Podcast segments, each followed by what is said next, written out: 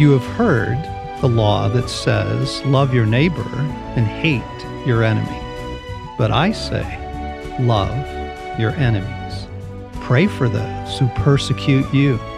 In that way, you will be acting as true children of your Father in heaven. For he gives his sunlight to both the evil and the good. He sends rain on the just and the unjust alike. If you love only those who love you, what reward is there for that? Even corrupt tax collectors do that much. If you are kind only to your friends, how are you different from anyone else? Even pagans do that. But you are to be perfect in love, even as your Father in heaven is perfect in love. Friends, welcome back to the Wild at Heart podcast here in the week of March 14th. John and Alan and Alex in the studio this week. Hey, guys. Hey, John. Hey, hey. we are following a week of some pretty high octane feedback into the organization here around our Praying for the War in Eastern Europe podcast that we did last week. And I think I want to just begin by saying, you know what? We're human, we're fallible, we don't get everything right. We don't. Yeah. We don't get everything right. We maybe don't pray right. We don't say the right things. We're not inclusive enough. I get that. Yep. Yes. But I just found myself wondering whatever happened to the benefit of the doubt hmm. in the world hmm. today? Like, what, like, wow, that sure feels like a vanishing quantity. Yeah, it does. Yeah. The benefit of the doubt. So rather than jumping into this is not a follow up podcast to the war in Eastern Europe, because there are other things going on in the world that we are equally as mm-hmm. empathetic about, brokenhearted about. Yemen, Ethiopia, I mean, on and on and on it goes. Elections that are going on, all kinds of things. It got me thinking what does it look like how do we operate as a mature follower of Jesus in an hour like this, in, in, in times like this? And so that piece about love your enemies, pray for those who persecute you. How's that going, fellas? wow. uh, not awesome. Uh, man, I don't know that I've thought a lot about it. Exactly. Right? Yes. Me too. Kind of just get a little swept up in things that are happening around you and and forget that whole piece. Yeah. A little bit. Yeah. Yeah, I was hoping Alex would say more so I didn't have to say anything, but uh, it's immensely hard. It's rare that I can genuinely pray for my enemies. I find I'm a much better prayer warrior when I'm praying for something and sometimes against something. But uh, when it comes to trying to love people that are radically different or actively hostile, it's it feels like mission impossible a lot of times. Yeah. I don't want to do it. Yeah. Mm-hmm.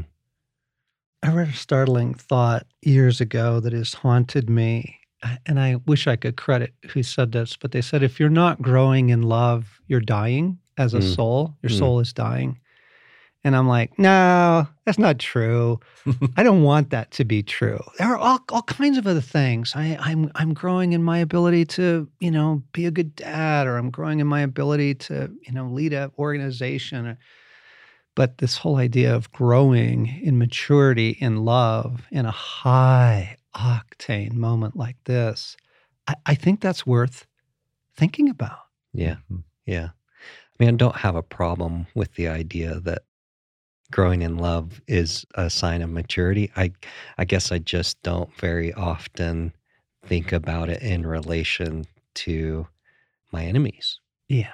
And so I I look at it in the ways that I love people that are easy to love, but I, I don't I don't necessarily evaluate it very often from the standpoint of how, how am I loving the people that are hard in my life that aren't easy to love. Yeah, But This is a tough one. I doesn't it? God Yeah. puts into every person's life Yeah. people, Yep. Right. right, who are difficult to love. Yeah. People with very strong opinions that are very different than yours, or lifestyles or values, right? I mean, this is, I'm describing families, Yep. right? That Yep. everybody finds themselves facing this, whether it's global or immensely personal. hmm I want to back up to COVID for a minute because the the COVID nineteen pandemic and its and the policies around it, vaccines, masks, quarantines, you know, the different mandates, social distancing, etc. You can meet in person, you can't, size of meet, all that that we have gone through. There's just been nothing in our hour, in our era, that has split Hmm. people like that has. hmm I mean, honestly, more than more than abortion, more than sexual issues, like like COVID split churches, Yeah. Right. and they're not back together. By the way, Yep. yeah, they, they haven't like reconciled. COVID policies split families. Yeah. And what I just want to wonder about is like, what is it? What is it with us that we would say, you know what? I would rather destroy this church than yield my position on masks. I would rather destroy my family relationships than yield my position on vaccines and all that it stands for, you know, Mhm. being in the right and being on the right side of things. And like, whoa. Yeah. What is it with people? Well, I think we've lived in a culture where everybody has their very strong opinion on everything, fueled, I believe, by a lot of social media where you surround yourself with voices that are in absolute agreement, and that accelerates your own sense of, I am right. This is the way. There is no other option. Everybody's got their view, but there's a million people who all believe they have the way and and sometimes it's not one of two ways it's one of 50 ways and and there's not even agreement so then that plays out like in a church or in a family setting where there's no tolerance for anything but agreement and when that doesn't happen the opinion is so strong yeah they're willing to forego a relationship or or break off a bond that you thought was kind of a an unbreakable bond Mhm. for something that feels very temporal and in in a sense not not at all the biggest thing but i've seen that in my own family i've seen that in the Yeah. church that i was a part of and um, it's frightening to see Mm. yeah, It feels very unprecedented. Mm. I, I think the time we're living in feels so unprecedented. Earlier in my life, 20, 30 years ago, yeah, we had divisions of people and disagreements on sides of issues and thoughts and different things, but it feels so unprecedented nowadays because it's it's in communities that you would have thought Yeah. you know, believes the same way and has the same values, and, and there's deep division nowadays. Yeah. And I've experienced this through the pandemic where I've had a couple people who I'm close to, who I love and I care about, who literally chose to leave the state they live in, where all their family is, to go to another state where they have the hope that there will be people that believe the way that they believe Yeah. and that they would find allies there that agree with them. And they're willing to give up being in proximity to family and to people they've been Mm. around for the hope that there'll be people who they don't even know Mm. That will just agree with them. Mm. And that's become the highest value in their life Mm. is we just want to be around people that see things the way we see it. Yeah. And and that's that's what's baffling to me. Yeah. And it and like you're saying, it is. It's splitting splitting churches, it's splitting families. and and I'm seeing it up close and personal in some of these some of these relationships I have, and I see it in me. Yeah, That's the thing Hmm. that I ooh, like. I see it in me. yeah, That those who those who don't see things the way I do are clearly wrong. yeah, right? I mean, obviously, they're getting the wrong news. They're they're Yeah. in the wrong social media. They, you know, Yeah. they Yeah. they've been hoodwinked by somebody or something. They're just not willing to look at the facts. Like it's embarrassing that my fundamental operating position is I'm right, and you are clearly misinformed uh huh, or just Yeah. stubborn. Yeah. yep, with everything ratcheting up, right? Like we're running on empty, everything's ratcheting up around us, the world is heating up. We go from one issue, global issue, to the next global issue. And guys, for me, I see then it's not necessarily I'm getting in arguments with people about what's happening internationally or even about masks sometimes, but I just find myself ready to be right about whatever's in front of me. Yes. Mm. And so, like yesterday, teacher to one of our students sends an email out about a parent teacher conference that he categorized as something uh, one of our kids didn't do right in class. But he copied every teacher of every one of that child's classes. And so, not only did something feel unfair and untrue, but now every teacher is given this perspective. Well, I immediately jump on the email and I'm like, hey, man, first of all, I don't think this is an accurate representation. Second, you just copied people that has nothing to do with that class. I'm talking to my wife and she's like, Alan, he emailed you back and said he was sorry, it was a mistake. She was challenging me in a good way to go, what why can't you assume in love that it was just a simple mistake and Hmm. everything's good? But I think the reason is because I'm so wound up from everything Mm. that Mhm. love, it's very hard to find love in those situations and much easier to have the I'm right and this Mm. needs to be set right. Mm. And it's not a loving stance at all. It you know, it's it's almost like a strength gone bad. Mm. And I think that's happening in our world a lot right now on little and big divisive issues. Mm. That idea of I'm so wound up or angry or strung out or stressed out or I'm so tired of being told that I'm wrong and I've got to put my mask back on or I've got, you know, Mhm. I've got to take a bite of my sandwich and then put my mask back on on this flight. I can take a sip of water and put my mask, you know, I'm- I'm, whatever it is. People are so done. They're so at the extreme edge of their character that then it's just, I'm going to win this one. I am going to win this email, this debate, this family issue. You know, we're not coming for Thanksgiving this year. We're taking a stand. I, like, yeah, Yeah.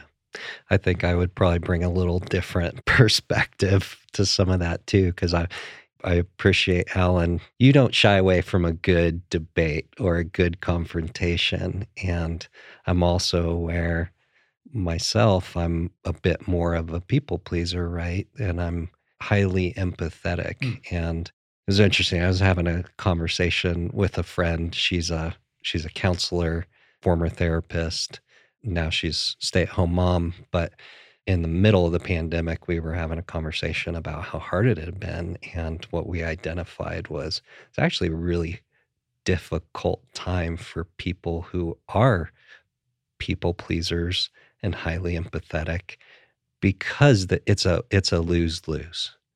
You know, for me, haven't known what I'm going to encounter out there, and so is this store going to be a store that if I if they've lifted the mask mandate, but this store hasn't changed their stance, and I walk in without a mask, someone's going to be offended, and so I'm on constant high alert of how do I navigate all the people around me so that I can be okay and they can be okay, Mm. and and so I I maybe come at it from a little different Yeah. perspective of, you know, how am I going to hold on to my rights? and I'm more worried about h- how are people around me reacting. And and it's not out of love because I'm not asking the question what you know, what does love look like in this situation? I'm asking the question, how do I be okay? Yeah. Mhm. Yeah. But it's stressful. Yeah. And when you live at a level of stress for months and months and years and years, Right. it is depleting. Yeah. And some people have been going, yeah, we're really tracking with you through these podcast series. We need oil. We need more of God in our lives. We need. I think other people are going, really? I'm, I'm good. Uh, And I want to say, until somebody steps on your toe, Yeah. until somebody challenges something important to you, and then that depletedness, and there's just a ringer, you know, Yeah. or, or the retreat, or the go silent, or Mhm. I'm gonna I'm gonna actually diverge the conversation for a moment to something that I think will be really helpful for our listeners to know. So there was a very important breakthrough in like human history and study of sociology and cultures and like what makes human culture work and what congeals human culture and kind of brings people together and provides a sense of community and esprit de corps and what breaks it down. Hmm. And it came through who has become now a well known French sociologist, Rene Girard, in the 70s. He published a book called Things Hidden from the Foundation of the World. He's, he's operating from a believing standpoint in Christ. And then uh, another guy, Gil Bailie, in his book, Violence Unveiled, sort of explained Girard to the world Mhm. and applied it to a number of situations. But I thought it was really interesting. I was re-looking at at Bailie uh, this morning, and he was saying it's it's especially important that we recognize the link between social and psychological instability. The subjective experience of psychological insubstantiality in the myriads of ways of compensating for it is a growing problem, especially among the young. People are rattled. People don't feel secure. People don't feel like they've got a solid foundation. They don't people don't feel safe Mhm. In family systems or in churches or in their communities. He's saying, he's saying, why is that? What what's going on there? And then he backs up to Girard. Girard's basic thesis is this that human history is the relentless chronicle of violence that it is, and the, and the violence that we're seeing in the world today, not just in Eastern Europe, but in many, many places. Because when cultures fall apart, they fall into violence. And when they revive themselves, they do so violently. And what they do, the, the big the big hmm. insight was what he called the scapegoating mechanism. It- it's that we will find a scapegoat for all of this pent up rage and frustration and demand and offense and all that. We're going to find a scapegoat, Hmm. and, and then we're gonna we're gonna rebuild unity by hating something together. Wow. Okay. Mm. So, like, what's really creepy about this is family systems will do this. Like, you'll have the black sheep, Mm. and everybody in the family can, like, get in the kitchen and feel a sense of camaraderie because we're talking about, you know, so and so and their drinking or so and so and their, you know, relationships or their failed marriage Yeah. or whatever. Right. And we all Mhm. feel, we feel together Yeah. because we found a scapegoat Wow. right? It's super sobering because what Girard's thing is, he goes back and starts looking through all these culturals and these cultural rituals that still remain in the world.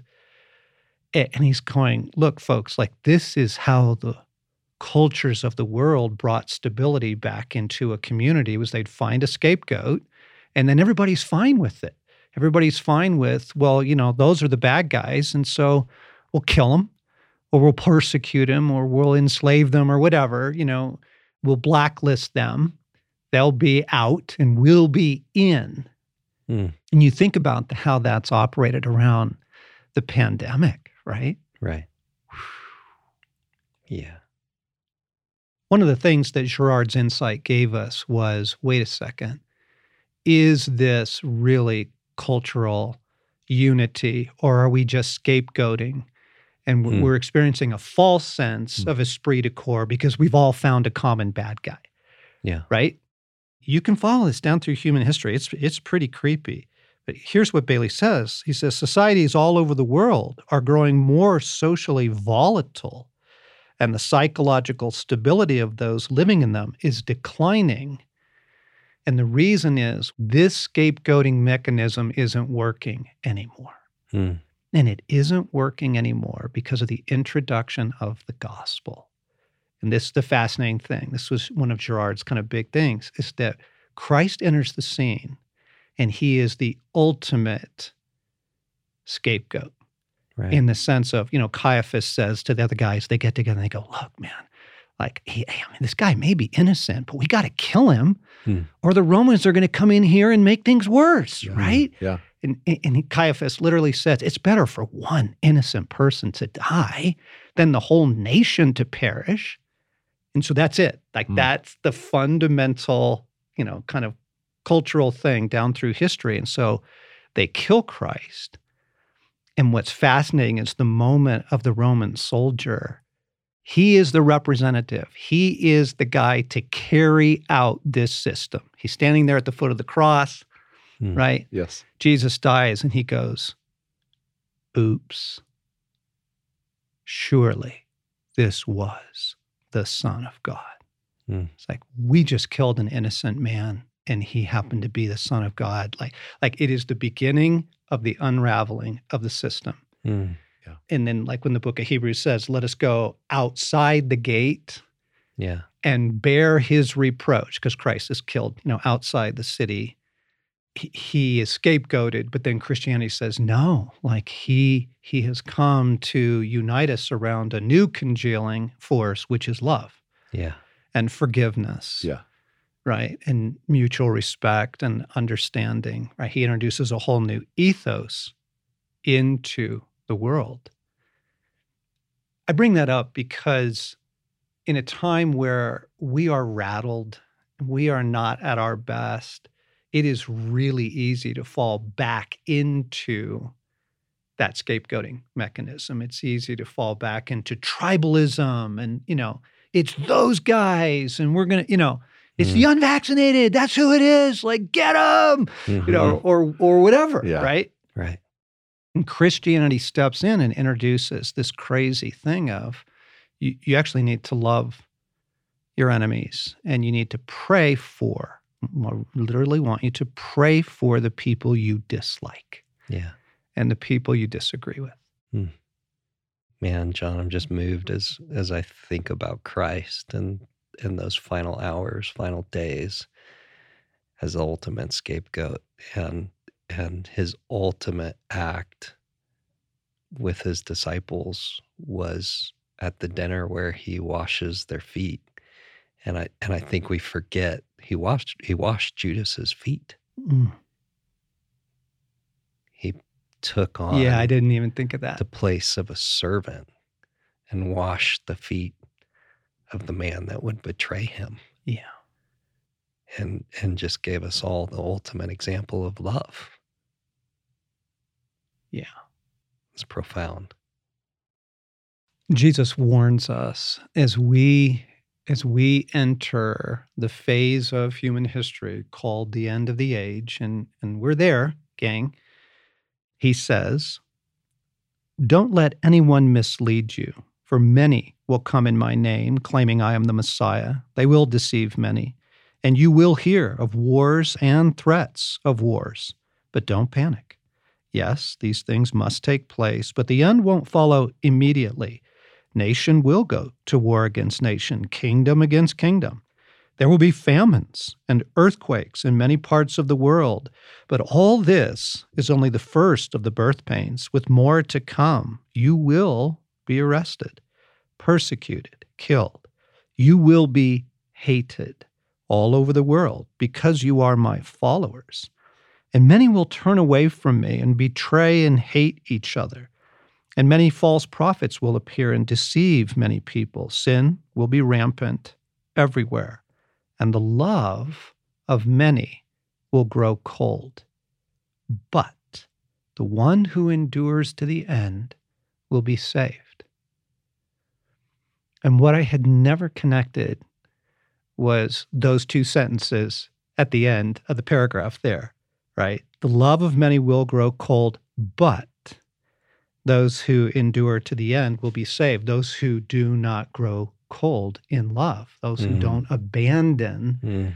the way of love and fall back into the human inclination to go to tribalism and us versus them and hatred and and I, I'm not saying things like global politics are not important. I'm not saying that difficult decisions are not important. I'm not saying that policies are not important for, you know, handling pandemics. I'm not saying that. But what is in our hearts? What is in our hearts and and how do we handle the people that disagree with us? Hmm. And I'm remembering a famous story about Tony Campolo. Uh, this is out of the 70s, evangelicalism, Campolo. At, at that time in the 70s, there, the big African famines were going on. Mhm. And Campolo is in a church, in the pulpit, and he says, I forget what the figure of millions is, so I'll just say, you know, millions of children are dying around the world of famine, of starvation, and most of you don't give a shit. Pause for effect, gasps in the church, and he goes on to say, and you know what's worse? You are more upset right now that I use the word shit than that millions of children are dying of starvation. Yeah, I remember Yeah. that. I love Tony Campolo. Mm. But it's yeah. a it Yeah. it's a bust on human nature. We get our little positions, we get the little things that we will, you know, go to the stake on. We will die on this sword. And he's like, "Really, people? Really? You're going to blow up your family over masks? Really? yeah. You're going to sabotage the church of Jesus Christ over vaccines? Because in 10 years, that is going to be history. Hmm. But the church still has a role in the world. You know, Yeah. one is eternal and one is not. And you're willing to blow up the eternal over something that is passing? Hmm.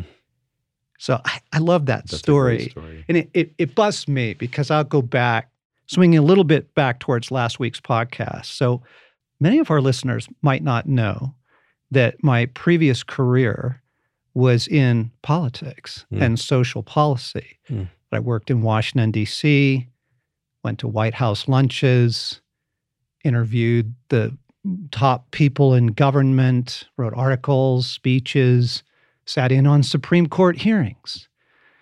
And God rescued me from that world. Hmm. For the, I'm looking back on it now. There were a number of reasons. It, it wasn't my calling. What I do now is my calling. You know, I, Yeah. I was, I was just filling out someone else's dreams for my life, to be honest. But I can see the rescue now for me because in that era in my life, I was convinced that it is far more important to be on the right side of an issue than it is to be loving. Hmm. I would have even told you that as a follower of Christ. Wow.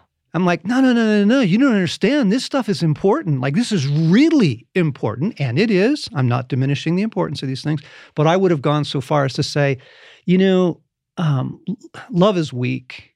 You really have to Mm. take a stand, people. Come on, Mm. get on the right side of things. And I and I would have said, it's more important to win the argument and show people how messed up their thinking is on X, Y, and Z, you know, than it is for me to love them. Wow. I'm just embarrassed to admit that, but I was just driven by that.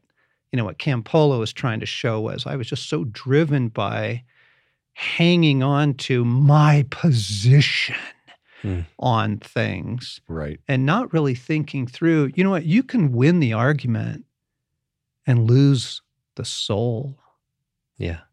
You can lose that person for Jesus Christ by how you handle them. Hmm.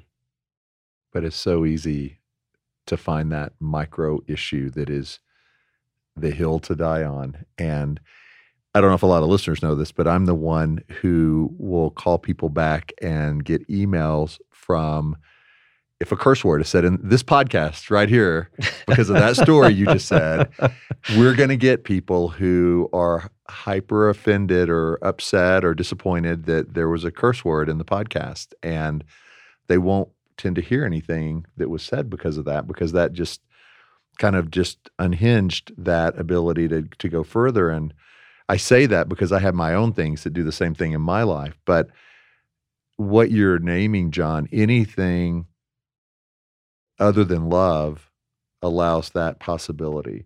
Like if I put anything as my hill to die on other than the power of God's love then offense can get in rage right wrong justice judgment.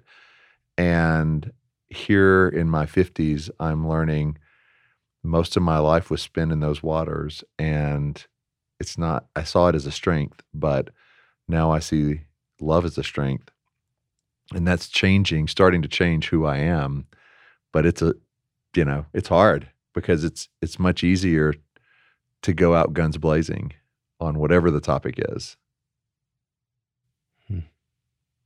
Yeah, John, I don't um I don't know if you remember back in the day, but you know, you and I worked for same place before all of this existed. Wild at Heart, Ransomed Heart came to be, and you know, I came to work here at at the time Ransomed Heart, now Wild at Heart, uh, back in 2008, and I remember as I was trying to make the decision, God, is this where you want me? Is this where you're leading me to this place? And and this just points to the rescue God did in you, John. You're describing your DC days, but there was a massive transition in in your life, and so I'm I'm trying to make the decision. And you you had left that organization eight ish years previously, and after leaving there, they came to you and they had some concerns about some of your ideas and your writings and they wanted you to change it and they weren't happy with stances you had and and thoughts you had. I won't go into great detail there but you know they basically made a mandate. You change it or else.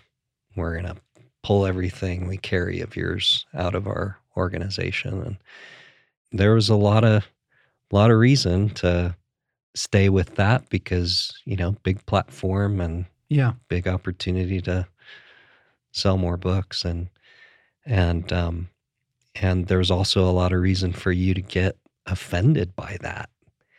And i remember so this had all happened previous to me looking at a position here at wild heart and one of the people that was involved in that came to me out of out of concern and here i am i'm asking god god is this where you have me to mm. go and that person described that scenario and what happened and they described you and they said um, they were they were so blown away by your willingness to come in and hear them out to not get offended to then take what they had presented and go to God and ask God, God, do you want me to change these things?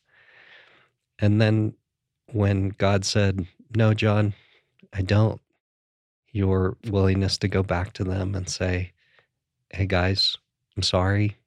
God has not led me to change what you would like me to change. And, and, but I still bless you and you're welcome to remove my stuff. And that doesn't, you know, doesn't change my heart for you. And I bless you and we'll, we'll part ways.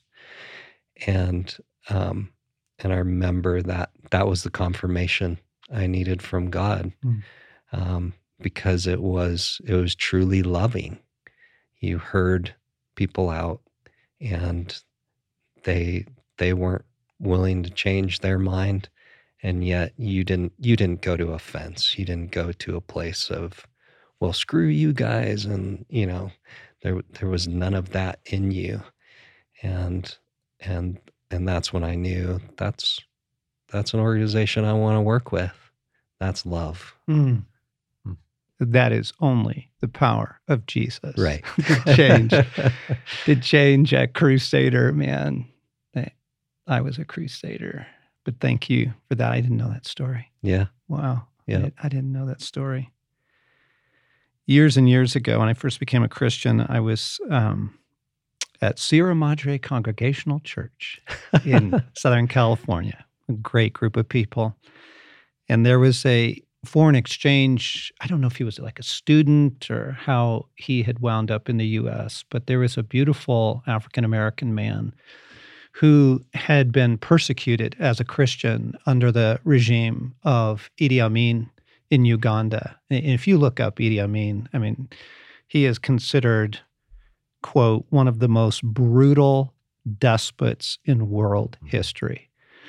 And there was a lot of bloodshed and torture and persecution and imprisonment. And I think if I have the story right, this beautiful man that I met, the Christian man who was arrested, tortured, believed that he was hung upside down for most of his imprisonment. Wow. One night, his tormentor came in to just do the nightly beating. And when he was done, the victim, this Christian man, prayed for him, blessed him. And the guy blew up and he just said, Who are you? How can you do that? What, Hmm. what are you talking about? How can you possibly do that? Why don't you hate me? Wow. and he tells him about Jesus. And this guard helps him escape. Hmm. And and he gets out of there with his life and he winds up in in a church that I went to in Southern California. He told that story, but only because he was asked to. He wasn't like super forward with that. Hmm. I was really blown away by that, going, man, I don't I don't know that I would do that. I don't know that that's in me. But as it stayed with me, obviously. That story Hmm. stayed with me these years. What is it more important to love or to be right? Is it more important to win the argument or to win the heart for God? Yeah. And and in an hour like this, Jesus warns us. He says, "Yes, because of the increase of sin, Yeah. because of the evil in the world, it's going to be really hard to hang on to your priorities, hmm that love always comes first, and to pray for the people that you disagree with. We just wanted to entertain this conversation right now because the Mm. world is just such a volatile place. Yeah. And and in that psychological collapse and the in the social collapse, you know, we keep trying to revert to the scapegoating mechanism, but it doesn't work hmm it doesn't bring about genuine unity like that family in the kitchen that's gossiping about aunt so and so or whatever like yeah they have a moment of what feels like you know camaraderie but it doesn't last Right. Yeah. because it's not built on anything real it's it's awful it, Mm. you know the only thing that lasts is the unity of the spirit right and the bond of love the kingdom of god so just something we're thinking about this week gang as as the world continues to be a violent place and what does it look like to be a mature follower of jesus in an hour like this Strong opinions are important. Strong convictions matter. We're not saying everything is the same. Yeah. We're just saying in our hearts, Mhm. how are we going about this? What is propelling us? And watch out because it's just super easy to fall into hatred Yes. Mhm. and righteous, you know, indignation and judgment and go, whoa, whoa, whoa, hang on. Yeah. And forget about love. and forget about love. In the end, your life will be evaluated on the quality of your loving, not on the positions you held. Mm.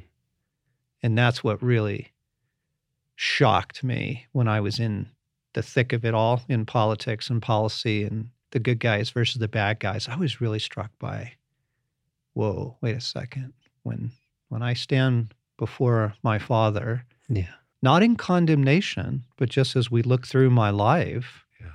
My life is going to be evaluated first, right? On the on the quality of my loving. Hmm. Not that I held the right positions but lacked love, right? Yeah. It's huge.